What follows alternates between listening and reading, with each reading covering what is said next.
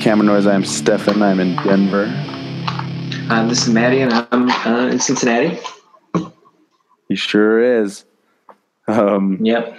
we were just talking about some movies. We have music in the budget now. Yes. That was my Major Lazer impression. Good. I like it.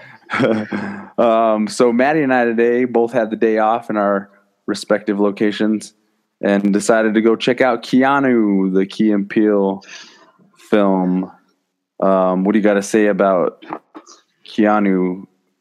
Uh, I, I was tech, uh, a coworker saw it and was like, "Oh, you got to go see it." And I was like, "All right, I'm, I'm very interested to see what these guys would do with like a, a bigger budget from their television show." And I haven't watched like every episode they've ever done, but I've caught a couple, and I enjoy what they do. But I never thought I would see an adorable action movie. yeah, uh, just like the cat's fucking adorable. I love every Yeah. scene with the kitty cat in it. Um, I, I mean, I liked it. I laughed at a lot of stuff. Uh, I wasn't like totally sold on it as a cohesive Yeah. like. How long's that movie? Probably like an hour and so many minutes. yeah, Uh, I just felt like there, there, like their moment when they really hit. Those moments were great, and they're really funny. But I felt like there was just so like I don't know if the story was really there or if it should have just been like a 30, 40 minute sketch or something. yeah. Right, right. Um, and I mean, I enjoyed it, and I'm I'm glad that those guys got a movie and they just based it around a cat that is basically the plot point for the entire movie Yeah, which is hilarious. And then they get Keanu Reeves to come in in a dream sequence and do the voice of the cat, which is just. And then he makes a Bill and Ted uh, reference, which is Yeah. great. And they Yeah. don't get it, and uh, you know, uh, I also, I mean, the George Michael stuff was funny, but I was just like, you guys play, have played this up too much. Like, Yeah. I just don't care. I- yeah. I don't care. And, and I mean, I don't know, for their first outing into the film, like the big film world, I thought it was a solid effort. I mean, if you're kind of in the mood for something a little ridiculous and weird, especially with all the superhero stuff, and I know a lot of people don't get down with that as much as Yeah, the Superhouse crew and me and you, and yeah. it's a good alternative to just go see something a little different that, you know, It is. It's an Uh, interesting experience. Yeah. And I, uh, gen- there- I generally. Oh, sorry. Go ahead. Oh, and I was just saying, there's not a lot of movies where the where a cat is like the main character, Yeah. like a live Yeah. cat. yeah, the, I, I had a thought. I had. I had a thought to myself at one point. I was just like, "Man, this is cat is a good actor. Like, they really have a lot of good shit with this cat, where he's like running running through like the action music is playing, and they got those Yeah. slow mo shots of the cat like running all triumphantly. You really like Yeah. the one the one good the one good thing uh, not the one good thing i i had a few belly laughs you know i didn't love it at Yeah. all um but i love those guys and i was just like this is stupid. This is silly.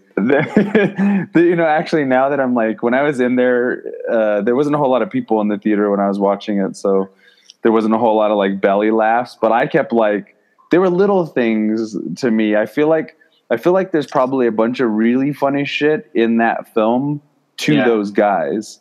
I bet when they watch Oh, it back they're like dying. But it's just uh you know it's little things. Like my my favorite um is is keegan out of the two just because he he does that shit in the background where you can like something's happening on screen but there you could still hear his voice like Yeah. doing something in the bathroom like jesus man come on you know shit like that and you just kind of hear him Yeah. and he like I don't know. He just something about his persona, and he really when I mean when he was doing the being like the hardcore thug impression, like I I part of me wishes the movie was even more over the top. Like I wish they went weirder with it almost because Yeah. it seems like it seems like they relied too much on on playing around with conven- the conventions of action movies with without it being as funny. I just I, I kind of like their show.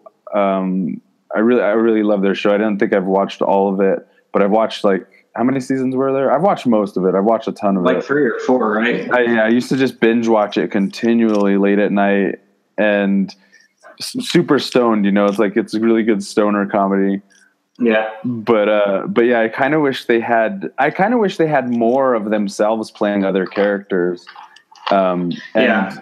and and they do that. They play these two characters that are kind of like the MacGuffin of the movie, like the thing that kind of kicks everything off. Yeah. Um, but they don't really express how much range they have in terms of the characters that they've already played. It's always kind of the same joke, but I feel like playing the same kind of thing, like where uh, Jordan Peele would just be like, "Uh oh, what is this happening right now?" And then Keegan would be like, "Man," you know, like it kept it kept be, it kept being that same kind of thing over and over. I uh, yeah, I totally get it. I just I, I, don't know. I mean, who knows what that original script was actually like, yeah. you know, and yeah. uh, like what they had to just draw back for like a big budget, you know. I mean, you, I mean, I feel like we all know at this point, like studios get involved and things change. Yeah, I'd um, like to. Uh, I, I, like the the I like how they started off just like you know it's an obvious play off of um, John Wick. Yeah, you know, kind of the the whole setup for it. I bet the idea came from exactly from them watching John Wick. So it seems like there's actually moments in the film where you kind of are getting a little peek into just hanging out with these guys for like an hour and a half. Yeah. Which is cool because they they the best shit in that movie is when they're just like, I don't know, I don't know, it's a fucking movie, I don't know we we know that these characters like one offs, but when I think about it, I was like, man, they have to live the rest of their lives contemplating the fact that they've murdered people at this point, or a handful of people. yeah, you know, and it's just like, but yeah. but the way it comes off is just so like, yeah, we're killing people. It's our movie, and it's just like that's great, you know, to me. yeah, one of my favorite moments is is when like uh, the love interest, I guess, in the movie is like arrests uh, one of the characters, and, and he's like, yeah. "You're right. Yeah, we did kill people. I mean, there's got to be repercussions. you know, uh, there's there, there's." in the movie that are just great. Uh, I would just wanted to yeah. say uh, Method Man is great in this movie, and I didn't realize he had like the he has a pretty good range in this movie of being like the gangster dude you know he can be to yeah you know like it's just kind of funny to watch him. Um, there's one moment where uh, Method Man is petting the little kitten in it, and the kitten uh. falls asleep, and it's fucking adorable. Like I don't think they meant for the kitten to fall asleep, but it is literally passed down his arms, and it's probably the weakest I've ever seen Method Man. Um, I noticed but that it was adorable. Like, because you see that shot for I know exactly the moment you're talking about. You see that instance yeah. where like Method Man's delivering a line, but you could tell he's like so happy because he's got like a cute little animal in his hand. Yeah. And it's like it's not what you think traditionally when you think about the Wu Tang Clan, you know. Yeah, I think uh, for the most part, I mean, I didn't like regret spending the money I spent on it. I mean, movies are fairly. Ex- I mean, I think I paid like ten seventy five. So at this point in Cincinnati, it's like almost eleven bucks to see a movie at on yeah. at seven o'clock. And I yeah, mean, that's kind of it's it's, it's upsetting. Yeah, it's upsetting that you have to pay that much. But I walked out of that movie and there was enough little gems in there of just the kind of comedy I like. Yeah, yeah, it, it really is. Now that was a fun watch for me. So yeah, yeah. Now that I'm thinking about it more, I feel like when I was in theater, I was just like, "Come on, guys, come on, make me laugh more and harder and more consistently." Like, come on, let's do it. You know, just so used to that kind of like rapid fire succession of jokes. But they're you know they're definitely used to um, they're definitely used to uh, that shorter segmented style of storytelling, mm-hmm. like skits and shit then that you could tell between between like their big they kind of just they kind of set it up so all the funny moments play out kind of like a skit you know there's a build up there's a middle conflict and then there's a resolution and then you move on to the next thing but it seems yeah. like to break those up in between they had these moments that were like you know they were like plays on action movie tropes and shit like that but they kind of they kind of lulled they kind of drag up until you get to the next funny moment and you know, it's uh the people in the audience. There was like nobody in the audience. I went I went to a matinee at like four on a Monday. Yeah. So there was nobody there really but me. Um, I was laughing, but it does help like going to comedies, even if they're not generally like the funniest at the time. Just kind of having that energy of an audience around you, just building like wanting to laugh more, kind of makes the movie better. Say, I feel like I want to I would want to watch this movie again, maybe with like a bunch of Key and Peele fans. yeah, uh, I, I think I enjoy. I didn't have any expectations because I've only seen like maybe a handful of episodes of the show. Um, yeah. I kind of just liked it kind of going in fresh, not really like I've seen like the funny sketches that everyone likes and you know the ones that that I've just kind of been drawn to. Like one of my favorite sketches is the one where the he's like the sick kid in the hospital bed and he like is like uh-huh. really demented. It's just like uh-huh. yeah. the stuff he asked for in the Make a Wish is just so it's so disturbing. It's so great. but uh, uh, I was just kind of just ready for them to unleash like what's a Key and Peele movie gonna be like, especially yeah. with like playing up the John Wick and just action movies and it's got this cute kitten in it. Um, and I only saw it, it was like I was the fifth person in the theater. And uh, there were some laughs, but I feel like everything that they were laughing at was kind of like the stuff that they, just you see yeah. in every movie that gets the laugh. Yeah, and I was kind of giggling to more of the reference stuff they were referencing or just the weirder stuff. But yeah. like Stefan knows me, like my one of my favorite comedies is Wet Hot American Summer. So I kind of get into that that weird shit. And I'm kind of like you. I wish maybe it would have been a little weirder, but I feel like they kind of played it safe with this first. You know what? I mean, I love a Keanu too. I'm just saying. Yeah their their strength is in there's the strongest scenes in Keanu were really when when they were faced they had to act like gangsters because they're so unconvincingly like yeah. tough guys and gangsters you know like if the movie was just about like screw the you know i mean i like the cat as motivation the cat was great keep the cat yeah. was good but if they got rid of like the kind of cartel stuff on the outside the fucking assassins you know, if it was yeah. just if it was just Key and Peele having to like hang out with this gang for an entire movie, like it could have been so many different things. But the best parts yeah. were definitely when they were trying to be like part of the gang or whatever, and yeah. and teaching the gang members how to be more like sensitive and sensible and conservative and shit like that. Yeah, I love these like the, the te- it's teamwork, it's working yeah, or whatever. Team building, they're communicating. so good, that and I feel like good. those moments get lost in like like you're saying with like the cartel, mo- like just making it try to like just like just to go down this intense rabbit yeah. hole. It's, it's either, like you had a really like solid got, film. Like I think yeah, it's either got to be like a full-on parody of John Wick, or it's got to be their own thing. And I think it seems like they're kind of wrestling with, you know, playing off the gimmick of being like, let's fucking make a crazy action movie because you know that's how it started the conversation.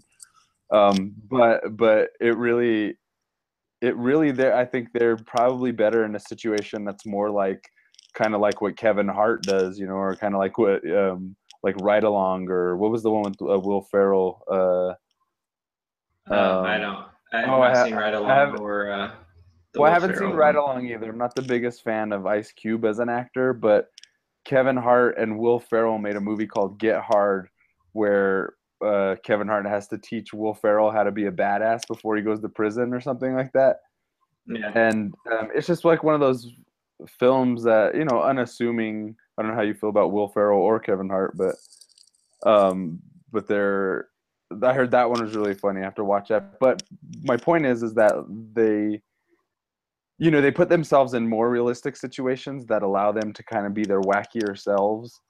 Um, yeah. And I feel like I feel like Key and Peele benefit from from that uh would they would benefit from it but but also like i don't know they could be so strange and weird and eccentric that i don't know it's like the more i think about it the more i try and dissect it the more i'm just like actually i really fucking kind of liked keanu more than i thought yeah. when i left you know it took it took some time but i'm just like dang i love those guys it's definitely going to have to be like once it comes out on uh, DVD. I'll definitely yeah. be like a red box rental just to like like re re see it and just uh, see if anything still hits the same way. And yeah. I, I might enjoy it more too. Like you could say like I think some of the best times watching some movies is being with a pretty like not a huge packed theater, but like you know, there's enough people in there where you get the laughs when you want the laughs. Yeah, yeah. And then um, you know, especially when you like watch a horror movie or something, it's like great yeah. when people jump or you hear that gasp. It's just like, yes, it yeah. worked. I know, I'm scared too. It's wonderful. Um, yeah, I like. I think that goes think into I, a lot of like theater going experience for some movies. I think it can work for a film and it can also work against it, where you see like a big budget action movie and you're like, oh, that was a lot of yeah. fun and really exciting. And then you go back and watch it again, you're like, that was pretty shitty. Yeah. Hyped because everyone else was so hyped to watch this, you know? Right. Yeah. So it's a weird thing that happens in the theater. Like you can have a really great theater It experience, is, then yeah. get that movie home and go, oh well, I didn't really care for that as much as I thought I did, but it was fun in the theater. that's what I that's what I love that's what I love you know I tend to go to the movies on my own I have a really hard time like waiting for people when something's Yeah. released like I don't I have because people are going to start talking about it you know and that and I think that's my favorite obviously with camera noise that's like my favorite part about going to the movies is later Yeah. on when you can communicate it with others um but sometimes the dynamic in the theater is it can be really off and that lends to the enjoyment. Uh, i have two examples. One time i went to when brave came out pixar's movie brave like i went Yeah. as a pixar fan. I'm like i love pixar movies. They're always really great. I'm gonna go to see brave at 2 p.m on a saturday. And, and i'm in there like waiting for this movie and i just like smoked a bowl. I probably had like a little shot of something before i went in the theater just get nice and toasty. And then it's just me watching brave with like soccer moms and they're like 12 or like 9 to 12 year old daughters and it's nothing but them and i'm just like this like ratty looking bearded uh, guy and i'm just trying to watch a pixar movie but i'm just like man i really did played this all wrong Yeah. I did the same sort of thing with um, the uh, animated Turtles movie that came out because I was excited Yeah. to see like what Oh, that yeah, would be remember that. like, and uh, I went by myself, and it was kind of the same situation. I don't, I might have been high, yeah. I don't know, but I went and saw it, and I think this is like when like me, you, Eric, were living together, and like I couldn't get you or Eric to go with me because you guys like I don't want to see that, and I was like fuck it, it's Yeah. Turtles, I've got to go, man. Like yeah. Yeah, no i know what you mean.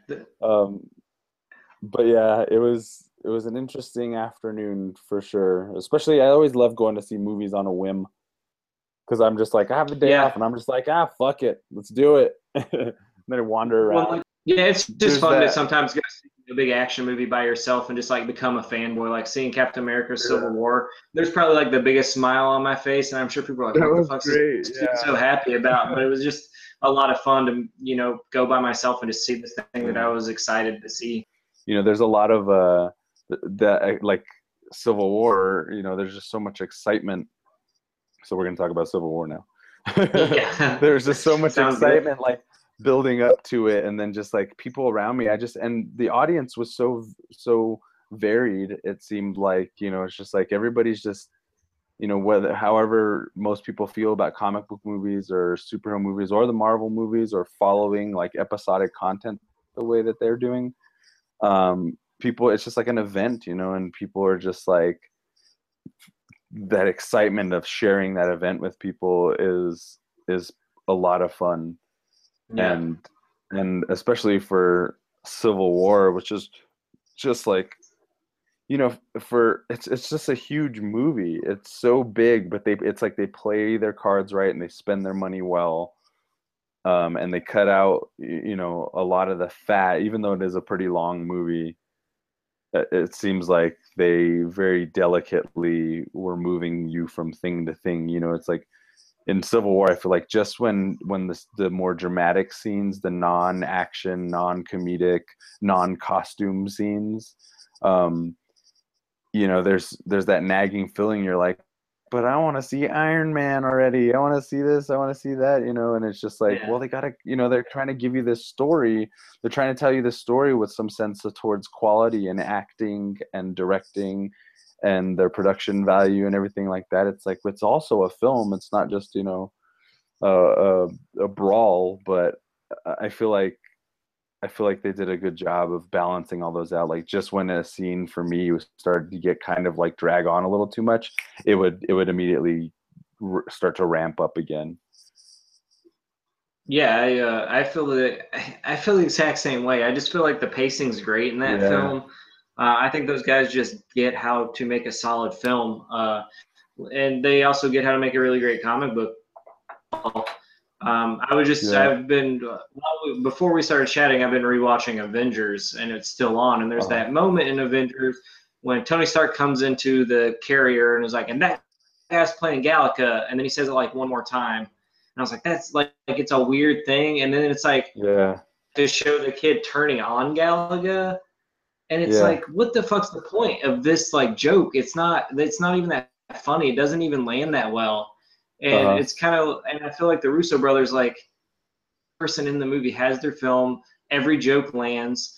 You know, uh, Yeah. I'm kind of Yeah. like you. Well, I was uh, in the one part. This is a spoiler, so if you haven't seen it, you probably just shouldn't listen to this because I'm just gonna Yeah. say whatever Spoiler, I want. son. Spoiler, spoiler, spoiler. But that point where they're doing the big battle on the airport, and I was like, I've just kind of seen all this. Like Spider-Man isn't doing anything super cool. Because I mean, we've Uh. all seen Spider-Man films, and he does kind of the same stuff, which is fine. I mean, Yeah. it was great that Spider-Man was in it, and I Yeah. love Tom Holland. But about that time is when you get Giant Man. And I was just like, this is fucking brilliant, man. Just like these guys knew when I was gonna get tired of them and be like, move on, move the plot along. I need to know what's And going yeah, on. Let's just get like and then he's like, then he's just like, uh, anytime I've tried this, I've passed out before. And I was like, what's he gonna do? And then he just turns into Giant Man. And I was like, oh my god, these get. I was just like, these fucking brothers are brilliant masters. that my jaw dropped at that moment and it was just like it, what's cool is like they're allowing the evolution of these these characters and they're and the way that they're building towards those big moments are is is in it's like it's not rushed but it's also not you know dwelt upon so heavily you know? My biggest problem with comic book movies um is there's like this or you know any movie is like this idea to well not any movie but like comic book movies they're trying to build towards this moment where it's like a big like dun da da kind of moment Yeah. but but i just feel like that's like getting so played out now and people rely so much on these these you know these big builds towards knowledge that everybody has but with this gi- this giant man moment uh, for the listener if you're at this point we've already spoiled it but that's ant-man. Also paul rudd's character ant-man is also Yeah. giant man um, for people who don't know.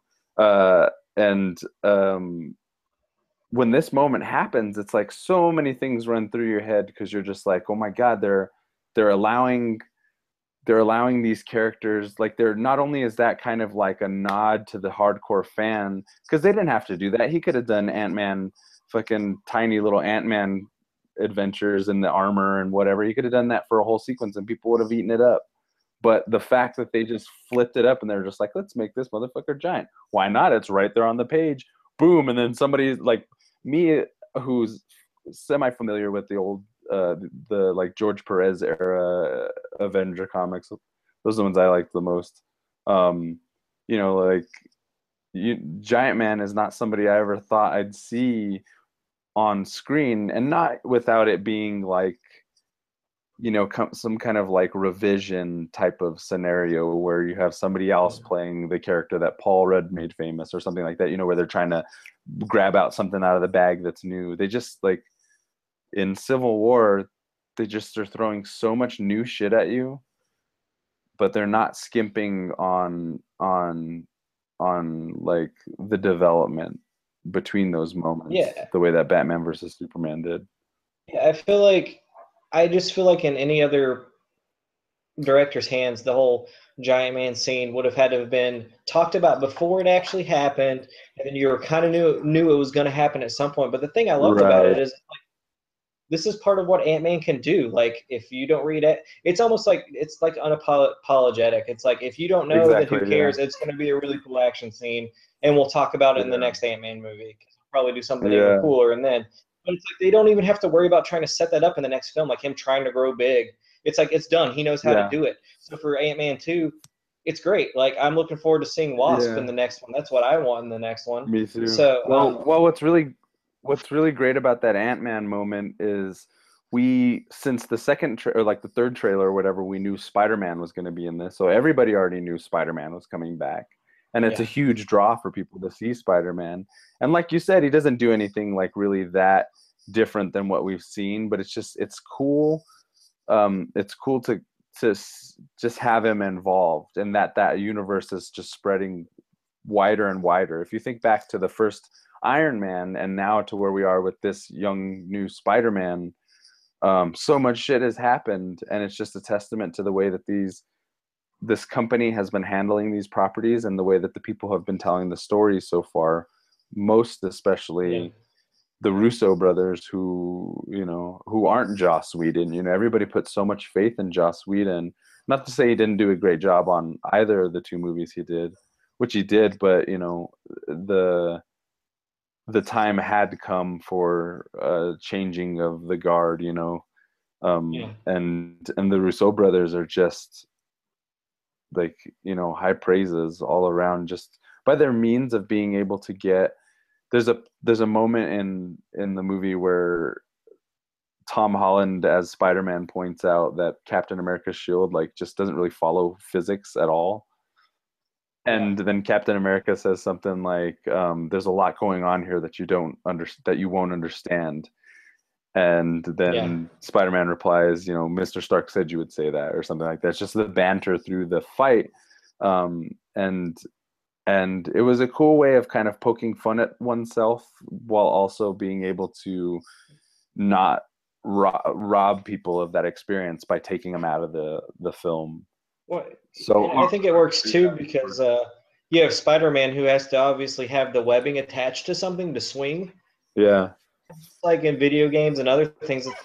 It's like, what is he really attaching to to great to swing into this fight scene in an airport? Because airports are pretty open, dude. It's not like this Yeah. battle took place in New York City. For yeah, me, it was kind of a like a kind of back and forth about how like, yeah, well, you do the same shit, you know, like we're just comic book characters. Mm-hmm. Yeah. and that's I- I, I- don't I- go watch these movies Yeah. for reality. Captain America throw that shield all day long, or Spider Man swing into yeah. fucking break I- some I glass and take on the Winter Soldier, man. Yeah, I will say, um, for my money, it's a balance of those two things that you just mentioned. And one thing I thought was cool was that they were fairly conscientious with where Spider-Man's webs were going, what they were directed at.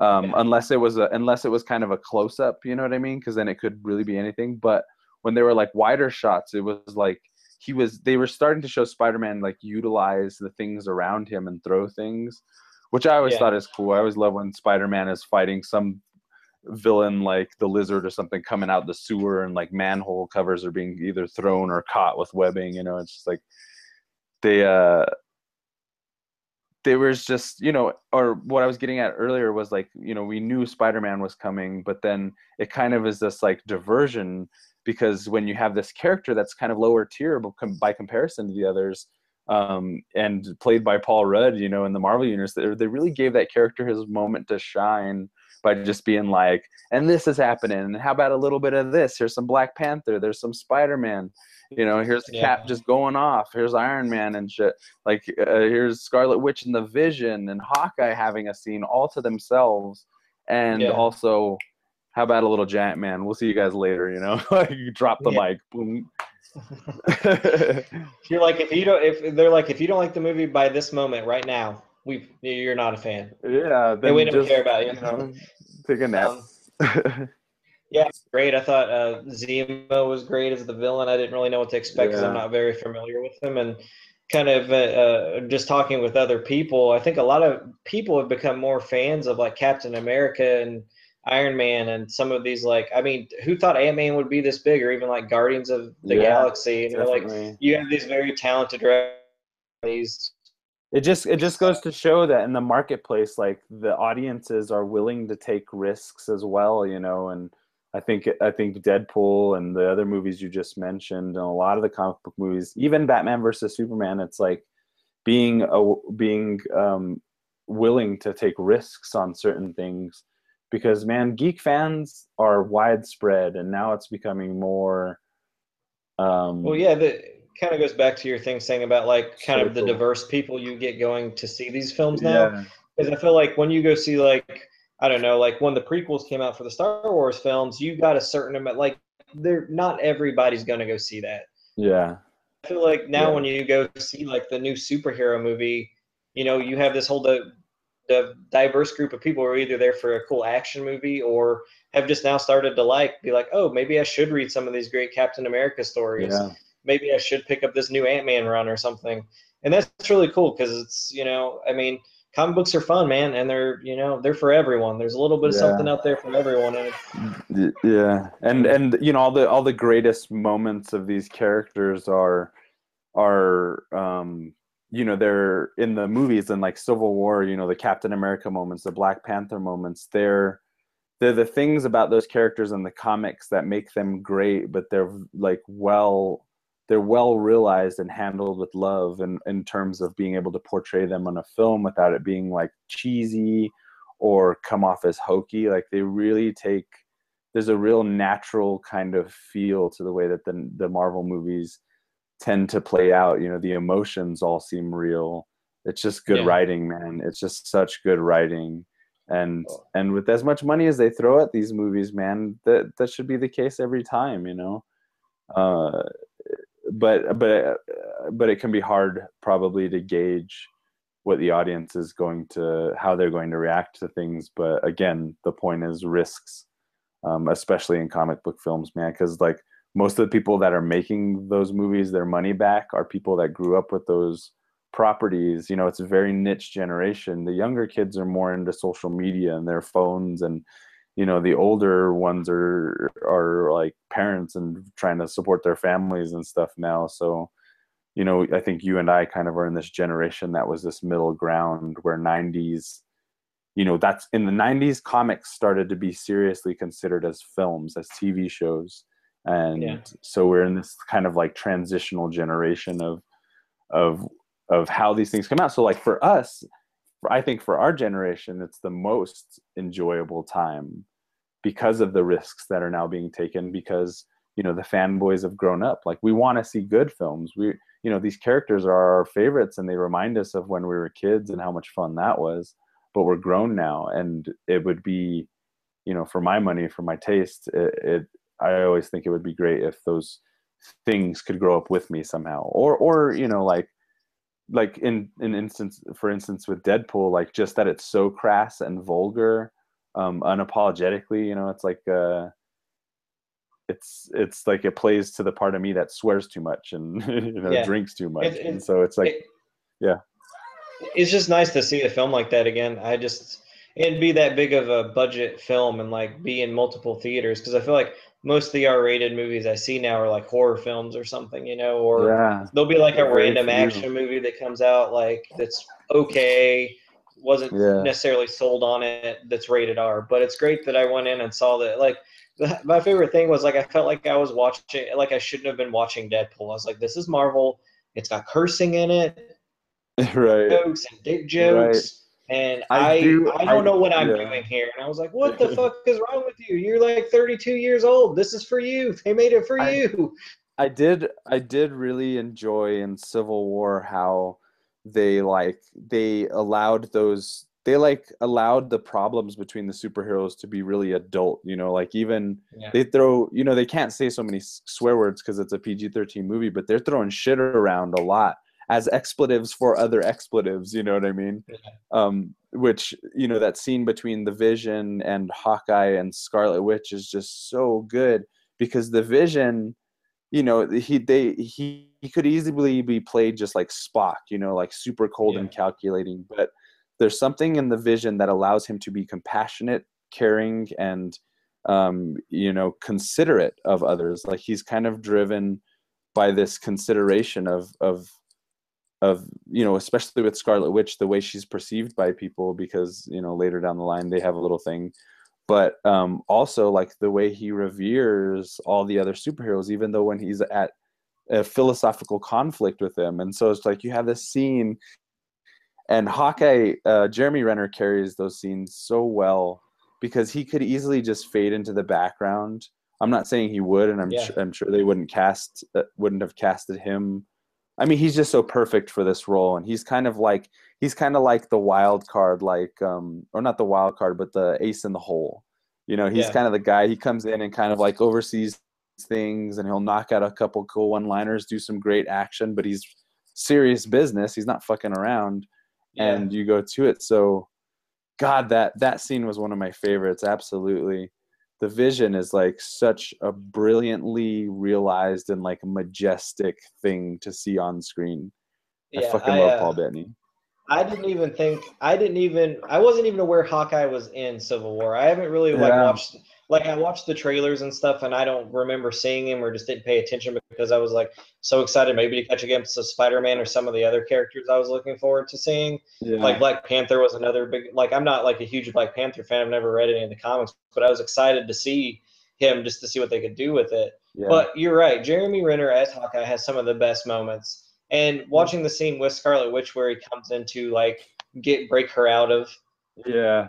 thing then reminded me of the Yeah. scene that they have in Avengers Age of Ultron where she's kind of freaking out and they jump into Uh-huh. that building and he gives her that pep talk and you just you talking about how Hawkeye like kind of just like does what he does he's silent but he'll in, in every movie he's in he Yeah. has this one moment where he says some really cool shit Yeah. one liner You know- and then it's like you don't hear anything from him for the rest of the film and it's like it's so good like you don't need ah, I don't know Yeah. he's just so well You- you realized know- in this universe You know, you know who he is. Uh, Jeremy Renner's Hawkeye in these Marvel movies.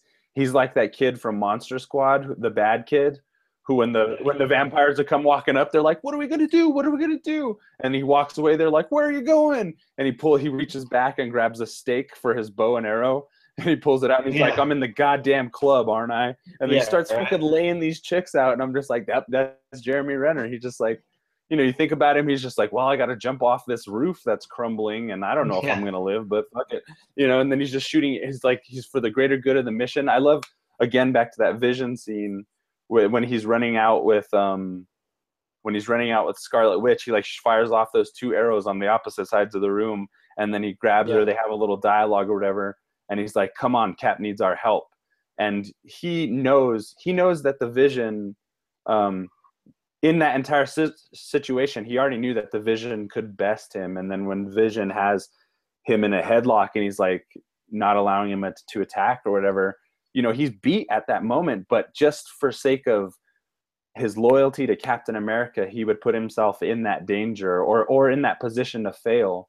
Um, but and then Yeah. so and then Scarlet Witch comes in and and you know she restrains the vision you know in order because she believes in what captain america is doing you know it's just like the conflict between these heroes was like you could see all sides and the drama and i think the emotion that's there is like you don't want to see them fight but they are really having a conflict of ideals um, but a great Yeah. a great moment that's you know the great moment that in the movie just in general is when uh, hawkeye and um, Black Widow are fighting back and forth, and then he, you know she's like, "We're still friends though, right?" And then he like he like blocks her hit with his arrow or whatever. He's like, "Of course, no biggie," you know. And then they just like fight and punch each other, and then like you know, I'm just like, yes, man, like it's cool because when the when you know Tony Stark and Steve Rogers conflict was it just kind of snowballed, it escalated very quickly, so it's hard to bounce back from that,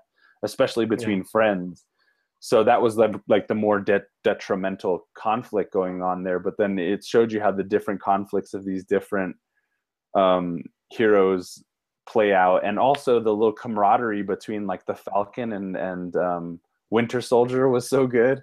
There wasn't much Yeah. of it but it was subtle and it was just like yeah these dudes are fucking hanging out probably all day trying to figure out what to do. You know at some point it's going to be like somebody's going to crack a beer and like they're going to like get to know each other. Like when you get to know each other at work and so there's that moment uh, i forget when falcon and winter soldier are fighting spider-man and he like totally lays him out or whatever um, and, Yeah, then, yeah. and then falcon lays out spider-man with the with his with red wing the little robotic bird um, Yeah. but then there's just that moment where uh, winter soldier's just like you couldn't have done that uh, you couldn't have done that when you first saw him or something like that you couldn't have done that five minutes ago and falcon was just like i hate you Yeah. I don't know. It was such a good moment.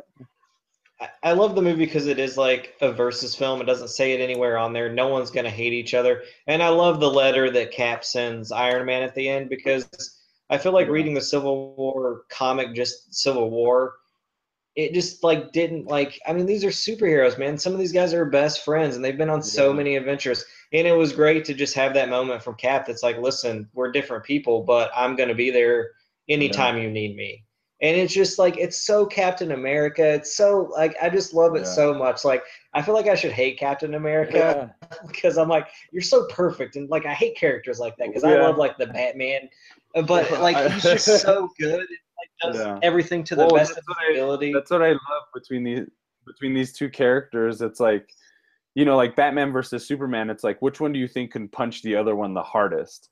But this Yeah. this is like this is like which one do you align yourself to morally? Like the things that you Yeah. stand it calls into these questions like maybe people don't think about it that deep, but that's what's put in front of you. And you're just like, you know, it's like, yeah, which like where do I really side with these fucking Sokovia Accords, you know?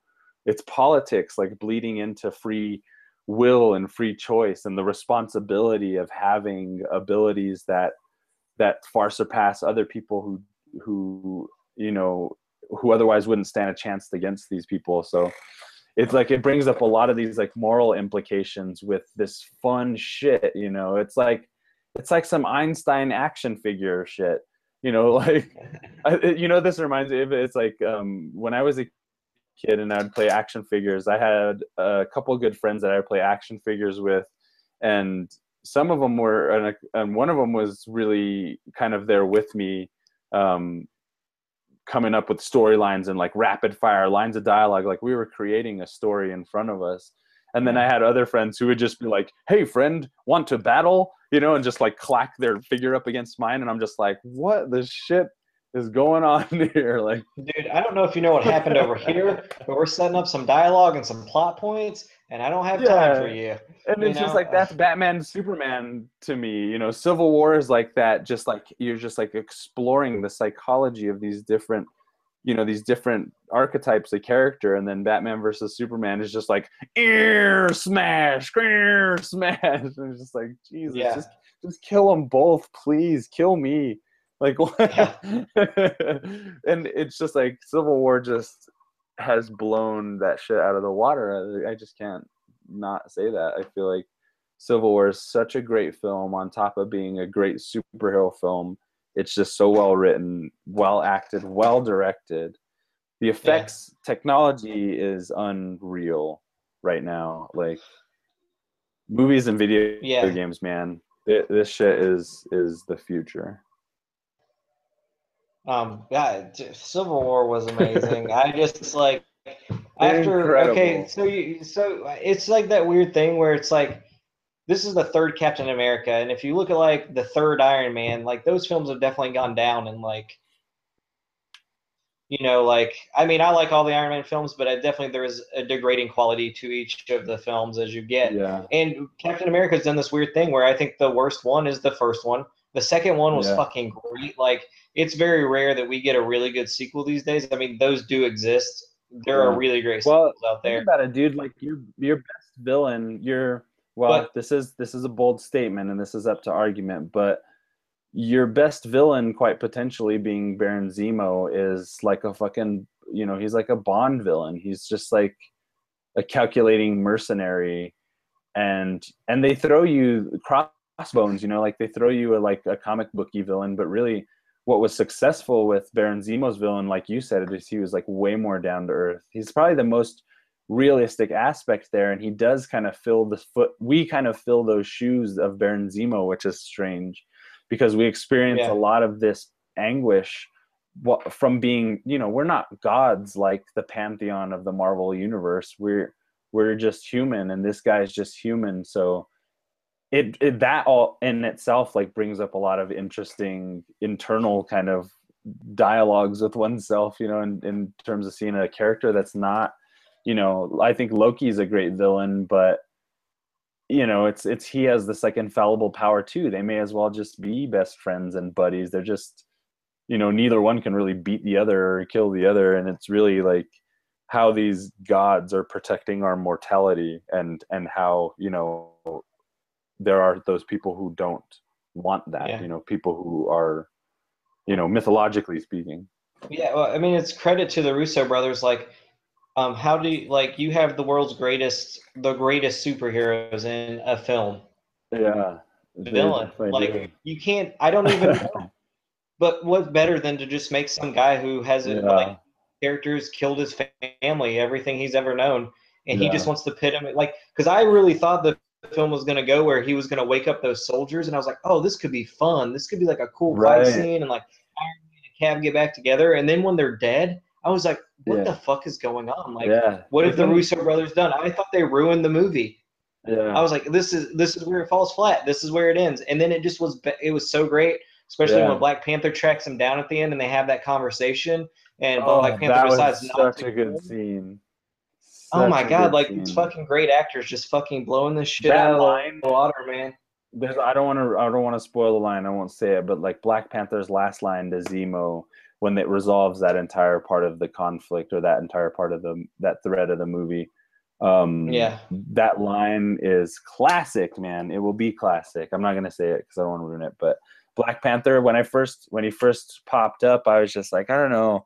I like I felt like his African accent may have been a little too forced, That- I guess.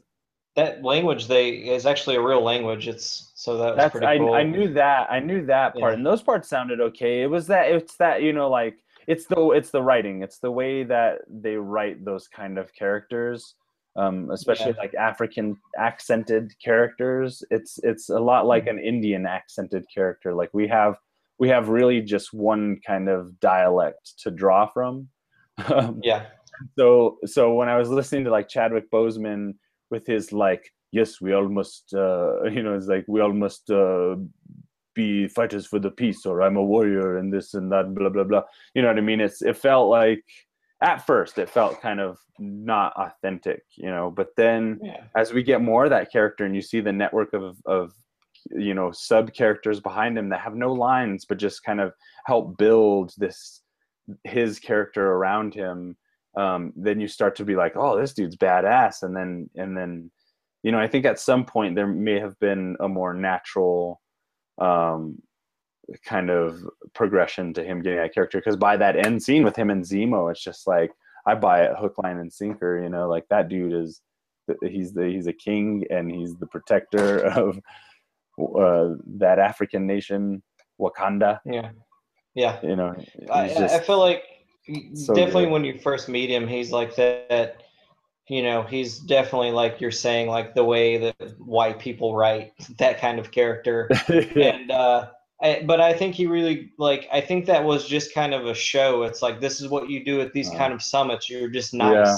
And this is Yeah. what people expect. This is what white people expect you to sound Yeah. like. And you know, and then by the time when you start getting more of his character and after his and like he's going after Winter Soldier and stuff, like you get this other side of this character that gets really dark.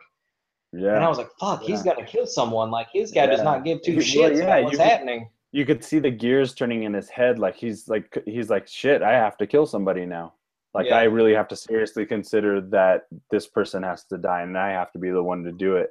You know you could tell it's not it's not what he wants but he's he's having an inner battle like an inner conflict with with what his father may have wanted who was just you know who gets killed in the movie and and what he stands for or whatever. So it, his character just like in you know it he was such a pivotal part of this film. And you know it, it wasn't like when I, th- I think of like spider-man 3 where they had sandman and they had um who's the other villain in that one Venom and Green Goblin. Green wasn't Green Goblin? Didn't he show back up? did he yeah see i don't Yeah, know like Frank too many villains or whatever but then you know i always felt like sandman was just like such a cool character to go with such a different type of movie and i kind of had Yeah. that worry with black panther that you know they would have this character that is cool or you know has its fans its niche fan base and just underuse him or just kind of be like the costume's really cool right you're gonna come to black panther anyway right Yeah. but they really did a job of a really good job of giving that character a lot of weight for this particular story um, you know because even by the end of the send-off uh, post credit scene or whatever um, Yeah. that leads to the black panther film uh, you know you're so much has happened i feel like that you know it's just a testament to chadwick boseman and the mm-hmm. casting of these films because they're finding people that have they have that range of theatricality where they can play do the mask stuff you know and, or play behind this iconic type of character but also you know they're they're this is their craft. They're they're thinking about it. You know the best type of actors are the ones that you can tell are aware of their performance but not allowing that to obstruct anything natural about the performance that's my two cents Yeah. on acting No, I mean I think all the casting for all these characters is great. I just uh, Thor, the uh, first one. Yeah, And yeah, uh, I'm kind of like you. I do have a soft spot for those films. I think they're great. I definitely love that like Norse mythology shit a lot. And Yeah, It's yeah. fun to see those characters, and I even like the second one. It's not the best, Yeah, but I I it. I think the dark elves look fucking uh, fucking weird. I think they're cool, shit, and- but um, I you know it's like I uh, Oh, just saying about the casting. It's just like you have these guys who haven't really done much, or they're just in these like minor films, or and Marvel just put a lot of faith in them, and they've just like fucking knocked it out of the park with a lot of this. Like especially casting Tom Holland, who I've not seen in anything besides this, Yeah. like to be the new Yeah. Spider-Man. Like, and that kid Let's- fucking sold it, man. Let, like, let's yeah, let's just take a moment to talk about Tom Holland for a second. okay, Because Spider-Man, like I said, people people knew Spider-Man was coming from that final trailer. If you're into trailers, I'm I'm finding there's not a lot of people that watch trailers on the regular. I, you know, I watch every trailer that's released pretty much. I mean, there's a lot of them, but I'm like, you didn't see that yet. But anyway, so Yeah. a lot of people knew Spider-Man was coming, and then but the way that they went about it, and I won't spoil that either. Um, the way that they went about it um, in this film, in order to incorporate Spider-Man, tell a little bit of his story, and um, and you know also kind of reintroduce him to this universe. And we know Spider-Man's already got has a spin-off movie coming out titled Spider-Man: Homecoming, yeah, which is uh, another conversation we can get to. Um, but Tom Holland, when the first from the first, like this kid is just like he is. He's Peter Parker, man. He's like yeah, you know any all the gripes that we had with the previous P- Peter Parkers, and and then the things that we liked about those Peter Parkers, because Yeah. they were both good, they were both great, Andrew Garfield and Tobey Maguire. Um, but Yeah. it's like you know, there's those little things like I wish his banter was a little bit better, or I wish it was more like this, or I wish it was that. Like this is this is Peter Parker that builds his own web shooters that you know is driven by something that plays at his honor and his goodness, the goodness in him, and even when he's fighting villains, he's trying to like break the tension. He's trying to lighten them up. You know, it's like it's like when you have a friend who's depressed or angry, and you know you keep poking fun at them until they smile. You know what I mean? Like Spider Man, mm-hmm. and which is so interesting because he's he's so much like Captain America, but he is Yeah. also so much like Tony Stark. And you know, he in a lot of ways, and hopefully we get to see this somehow or just I don't know, they're doing such a good job with it. But you know, there's a little bit of Cap and there's a little bit of Iron Man in Spider-Man. And Yeah. um, that's why he's as a kid, as an as a teenage kid in this one, like that's how he carries his own film. Like that's because it's this inner conflict that this young dude is dealing with, probably beyond his emotional capacity to deal with. And also he has to fight bad guys and fucking robots and shit. yeah. I, I thought he, I thought he was great. Uh, so good. I mean, the, I mean, I, I think we talked about uh, that one line that you didn't really care for, uh, the uh, dude Right. metal arm scene, and I just, I was like a fan of it because I know you were kind of like, oh, are you kidding me? And Yeah. I just think it worked well. It's like It- once you it- see it, uh, him do his thing and you get his Yeah. character, it makes total sense. It Um, actually but yeah, he's that line he sold he sold Spider Man for me. Like this kid is Spider Man. yeah, that line you hold know, on. I think everyone's that, pretty happy. that line in particular um that Maddie's talking about is the in the movie catches Winter Soldier's hand. He's like, "Whoa, you got a metal arm? That's awesome!" But and at first, it's like to me, it just like seems like you know Teenage Mutant Ninja, uh, Teenage Mutant Ninja Turtle style like um, ideas of quippy lines where they're just I don't know. Um, but to me, like in the trailer, it felt like so forced, like awesome, totally rad, right? You know, like really Yeah. just kind of like self-aware. Um, but it actually flows really nice in the movie, and he has so many great lines leading up to that one. You know, you're just like, yeah. they really oh it's just such a treat like it's such a treat seeing spider-man in this especially since they're introducing black panther and so many new concepts and stuff Yeah. and to add that on like it, it does feel like an afterthought in some ways but like the best kind of afterthought you know again it's that same Yeah. thing it's just like oh you had your little you know uh, you know it's like where they threw in that giant man bit it's just like yeah yeah throw it at us come at me bro like we got spider-mans for days we got Black Panthers for days. We got great villains for days. What do you want? What do you need? You know, like these dudes are just like yeah, crushing it.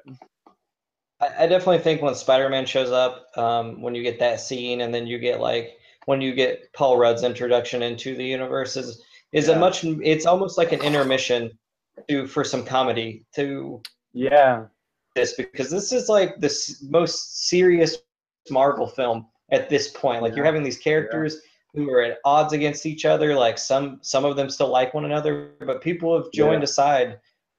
You get Spider-Man, and you like it just kind of lightens the mood a little bit because you know, like right before the final act, you're gonna it's yeah, it's gonna get serious again. There's not gonna be any jokes, yeah, and I think putting Spider-Man and also having Ant- Spider-Man on one side, Ant-Man on the other is like you get these two like you get this little kid just kind of having fun meeting these characters and making these jokes about stuff and not wanting really to hurt anyone, just trying to do his best. And then you also get like Paul Rudd, who's just like also almost amazed at everything he's doing in the movie as well, but she's a grown ass man, and, and it's just it's just so it's just so good. I love that part where he goes into Iron Man's suit and stuff. It's so oh yeah, well balanced. Like those guys fucking get how to write like multiple characters, and it's Yeah. always. I mean, that's always a tricky thing. Like, I definitely think Civil War, in my opinion, was better than both of the Avengers films, just because I think those guys Oh, get multiple man. characters. They can like balance them. that They yeah, know when to throw in like great comedic moments and when to take them away. Yeah, it it. I was just like, it's just it's an incredible movie. Um, they, yeah, I don't know. You said it. Yeah. You know, it's just like I this mean, I'm is- just I like I like I like the first Avengers movie a lot, but I feel like it does suffer from you know my one the my one gripe with like Joss Whedon style of writing is it's just a little too like sarcastically funny some of the time. I'm just like, oh, you smug son of a bitch, like get over it. yeah. And there was a lot of that stuff starting to peek through in Age of Ultron. Uh, but you could tell Disney was like, "Man, pick it up, light a little lighthearted, man. Come on, let's go. These they're looking for some fun. Like, what are you doing? You know, like everybody's crying. What's going on here?" Yeah. But, um, but uh, you know, the the Russo brothers kind of did away with that school of thought, um, which I'm glad because because it was like, sorry, it, it was that Dark Knight influence kind of bleeding into the Marvel universe. Well, You know, I that, think what you the get with realism of it. Yeah. Well, with Joss Whedon, he's always trying to like. I mean, not to say this. This isn't like. I mean, he's always killing, trying to kill someone off. Like in both Avengers films, someone has died that has been a very cool or fun character. Like, Yeah. I mean, Coulson comes back in the Agents of Shield Right. E show, but I don't really watch it, so I'm not basing it off of that. But and then you have Quicksilver who dies, which I thought was a poor choice, and Oh, easily they could have killed off War Machine in Civil War, and it would have been a dramatic event, Yeah. and everyone. yeah. And I would while watching them battle, I thought Ant Man was gonna kill him by accident, and I was just like, oh my god. Like I don't know if I can handle like Spider Man or someone accidentally killing him. And when I- Vision shoots his beam, and I was like, "Are you fucking kidding me?" Vision kills him, and then when he's like, you know, towards the end when we know that that uh, he is okay, I was just like, "These guys get it, man." Like I didn't come here to like watch my favorite characters die. You know, I just want to like I didn't want to see that in this Civil War. I read the comic. I'm fine with the way things play out in that, but I just did not want to see that in this film. And I was nervous the entire time watching this movie. I was Yeah. ready for a hero to die, man. And when it didn't, I just Yeah. like kind of got up after the movie and was like, "Whew." I'm glad I have them all still. Like Yeah, I'm not a huge War. Machine fan, but I'm glad he's still in this universe. No. I'm I'm glad. I like I like the way they played it out because because as as super as these heroes are, they still their um relationships towards people mean a lot to all of them. That's what the whole movie is about is like maintaining Yeah. the relationships that are important to you.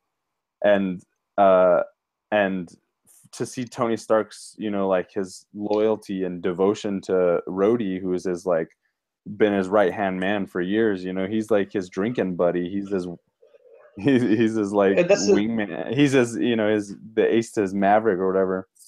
Yeah, and it's kind of like the weird thing with like Bucky and Cap because they're like best friends. exactly. Cap has left of that old world that he's not. Yeah. Like you can't help but root for Cap. You also like feel for like Tony Stark too because I mean, like, I don't Yeah. think he's wrong in like why he wants to do what he does, and like, does it need to be re- rewritten? Yes, Yeah. but it's like I get like when Tony Stark is trying to convince Rogers to come over, he makes a lot of sense in a lot of it. It's just Cap's just too good, and things can go wrong. Like we saw what happened in Winter Soldier. You, you know, yeah. Yeah. he's still scared or afraid that you know what's behind this. Is Hydra? Is there this other villainous thing that I'm gonna have to fight? Like, does Captain America want to fight forever? I'm sure he doesn't. I'm sure he would like to like Right. go out on a date with that lady that he like pseudo hooks up with. You know. Yeah. Um. uh, uh, by the way, that scene when he kisses her and they're all in the Uh, car, loved it. Those are like your Yeah. boys. Just watch. that was great. That's exactly what I said. I was like, those are his fucking dudes, man. like, And uh, you know, Yeah. I, I, it's just such a great movie, and I'm glad the way they handled everything. I'm glad that, like, spoiler alert, that they didn't kill off like Zemo or anything, because that's one Yeah. thing that bugged me about like earlier comic films. They were always killing off every well, I love, I And love, like there's these that. characters can come back. Like Yeah. if Zemo somehow in Infinity Wars or wherever gets some superpowers, he'll be Yeah. fucking menacing as shit, man. That would be great. Don't kill him. there's that there's that moment at the end where where uh, Martin Freeman's character, I forget what his name was, um, he's just like, "We got you. You're done. That's it. Your plans failed." And you know, yeah. like Zemo is just like, "Did they?" And then it just kind of like you're like, "What?" The look on Martin Freeman's face is like, "Oh fuck." Yeah. it's so good, and I just I love it because you know they're it's a lot to ask the audience to show up to episodic like two to three hour episodes of things and how much going to the movies costs and everything it's a lot to ask your audience but it you know the benefits are well um, well deserved when you go into a project with like a lot of love and and you break it down like you really consider the story that you're trying to tell and not just the characters you're wanting to show or you know action Yeah. sequences and stuff. Like those things you know will will be there. You know well those things are part of the balance to strike. You know it's got to be fun but it's also got to be worth a damn. And this and civil war is just like i don't know i can't even think of anything to compare it to i just feel like it's it's changed the game for even marvel's own universe Dude, they fucking changed the game with Winter Soldier, in my opinion. And I was like, when Civil Yeah, War, I was there's this apprehension that they can't they can't strike lightning can't strike twice, you know, like it just won't happen. yeah And then they fucking did it, man. Those fucking guys. Like, I'm, and then I'm, really- like, oh, does that mean if Wars is gonna suck now? But I'm like, no, they're gonna blow that out of the fucking water too. It's gonna be incredible. Like, we'll literally go see both parts of that film and just be like, movies. I've seen the best comic book movie ever made. It's done. No one can beat this. You know? yeah for sure i'm really glad that bucky you know um has had like longevity through the series of films because he's a Yeah. he's a cool character but you know like in the 90s there wasn't a whole lot of talk about bucky it was just like captain america was leading the avengers and you know i mean i'm sure bucky popped up as much but from the perspective from like the wizard magazine collector perspective and reading articles bucky wasn't like the, at the forefront as much. But I always I always really liked that character um because everybody's got to have a sidekick, man. And Yeah, uh, and I love I just love what they did with him because he's he's went from being he went from being Marvel's like Robin type character to Mm-hmm. being being the Marvel Cinematic Universe's like Wolverine type character. You know, he's Yeah. he's so he has so many dimensions and he's such a good dude, but he's a living weapon that's capable of horrible things. And it's just like Yeah. what dude? Like give give the Russo brothers the X-Men or just let Disney fucking please, please. Please. Yeah.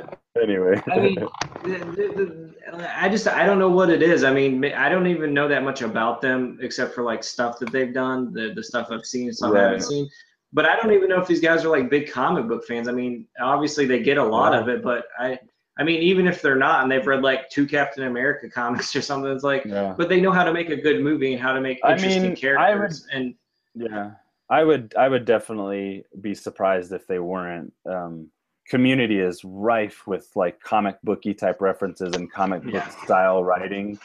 They're just, you know, they're they're they're definitely like, you know, aside from being just great filmmakers, they're they're they're handling the franchises or these characters with a lot of love um, and and I mean it just shows it's like they love they love their craft and now I mean it's so surprising because it just came from TV mostly but I I am so looking forward to the Russo brothers film that is outside of the Marvel universe you know what what do they what do they cook up you know what you know yeah. what kind of film would they do outside of this kind of thing and I mean obviously it would be similar but you know I don't know. I just they're it's it's astounding what they did with these two Captain America movies and kind of like it's like they're playing with the big boys, man. They are the big boys now, you know, yeah. and like DC, who used to be the big boys, Batman and Superman are, you know, probably by a small margin a lot more famous than Iron Man, Captain America, and Spider Man. But but but those characters are trailing behind. You know, there yeah. there's just oh well fucking done marvel you know it's just like you know people see disney as being this like huge umbrella kind of beast corporation that yeah. owns everything which they kind of are and they do but at the same time it's just like i'm kind of drinking the kool-aid here man star wars we got a star wars movie coming out every year and the marvel characters are are are the the characters that you know they should be and and fuck man give disney dc let's do it let's new world order let's go yeah, I'm drinking dude, that I, Walt Disney, I'm drinking that Walt Disney Kool-Aid, baby. Let's go. Listen, man, as far as I'm concerned, they're churning out good shit and uh, I'll go watch good shit all the time, man. Like, I mean, if yeah. they made a shitty Star Wars movie, I would see Star Wars no matter. But if that if Force Awakens was that bad, I would, you know, it'd be like, God, well, they don't have the magic, you know. So, yeah. but it's just, I don't know, man. Like for me, they're knocking out the park. It'll be interesting to see what the next one. Some yeah. I'm sort of wor- worried, but at the same time, at least it's yeah. like he's reined in. He has to produce like a fucking solid Star Wars movie after Force Awakens. You know, like they can't like they're a little bit, but they can't gamble too much. You know. Yeah, I yeah I feel like I feel like he'll be he'll be well restrained by the by Lucasfilm and the story group and everything. Um, I feel like that's probably going to hopefully that's going to be really good for him. He he seems kind of like he's a company man to me because yeah. his because his personal films, um, you know, he's just he's he's really his personal films are all him. You know, like for better or worse. And in my opinion, more worse than better. But I hate like I don't mean to knock on the guy, but it's just he really not my type of film. But you know, those are his auteur films. Those are his. That's his voice. He's allowed to have it. But being under that Star Wars umbrella, under that Disney umbrella, under that Lucasfilm umbrella, you know, he's he's punching in every day to go to work, and he's punching out every day, and and and so you know, I'm I'm as not a big fan of Rian Johnson. I'm finding some some hope there in that kind of like corporate hierarchy, which is something I never thought I would say. But um, but you know, it's it's kind of like you know, Star Wars is is is you know, it needs us to survive. It needs us to feed it, and so yeah. they've taken great precautions to make sure that that that chain of of supply and demand no longer should be interrupted by you know by how how much the prequels just kind of deflated that series for so many people. Like people that i talk to i i mean everybody loves star wars but not everybody loves star wars. And it's sometimes i can't contain myself and it'll be not an appropriate time to talk about star wars but we're not going anywhere until we resolve this issue. Yeah. So it's like it's you know sometimes that that I don't know. Sometimes that big uh, supply, what do you call it? The big, um, you know, conveyor belts. Uh, what am I trying to? Say? The say? machine. Yeah, sometimes the machine produces a quality product. yeah, I mean, but it's when you're times... it's when you're dealing it's when you're dealing with gold ingots here, not just copper pennies. Yeah, I mean, there's been times like I've watched like. Uh, director's cuts of films and just been like, oh my god, I'm so glad right. whoever the editor or the producer was. on this was like no. I think And that's I one think- that comes to mind. Uh, I think Richard Kelly is a great filmmaker, but I think whoever edited the original release of Donnie Darko is the true the true uh, the true genius behind that film. Um, but anyway, uh, that is Civil War. That was Keanu. Um, of course, I'd like to continue the conversation longer, but it's just about my bedtime. Um, but this was Camera Noise. Thank you for coming back and listening. Um, we'll have plenty more news tidbits on all things Marvel and comic booky, geeky. Uh, on the next episode, we're going to get into some music discussion. And my throat is drying out. I can't no longer talk. that's all we got, folks. You can connect with us on Facebook at facebook.com backslash camera noise podcast and also at soundcloud.com backslash superhouse podcast under the playlist Camera Noise, on Twitter at camera noise pod, and email us at cameranoise at gmail.com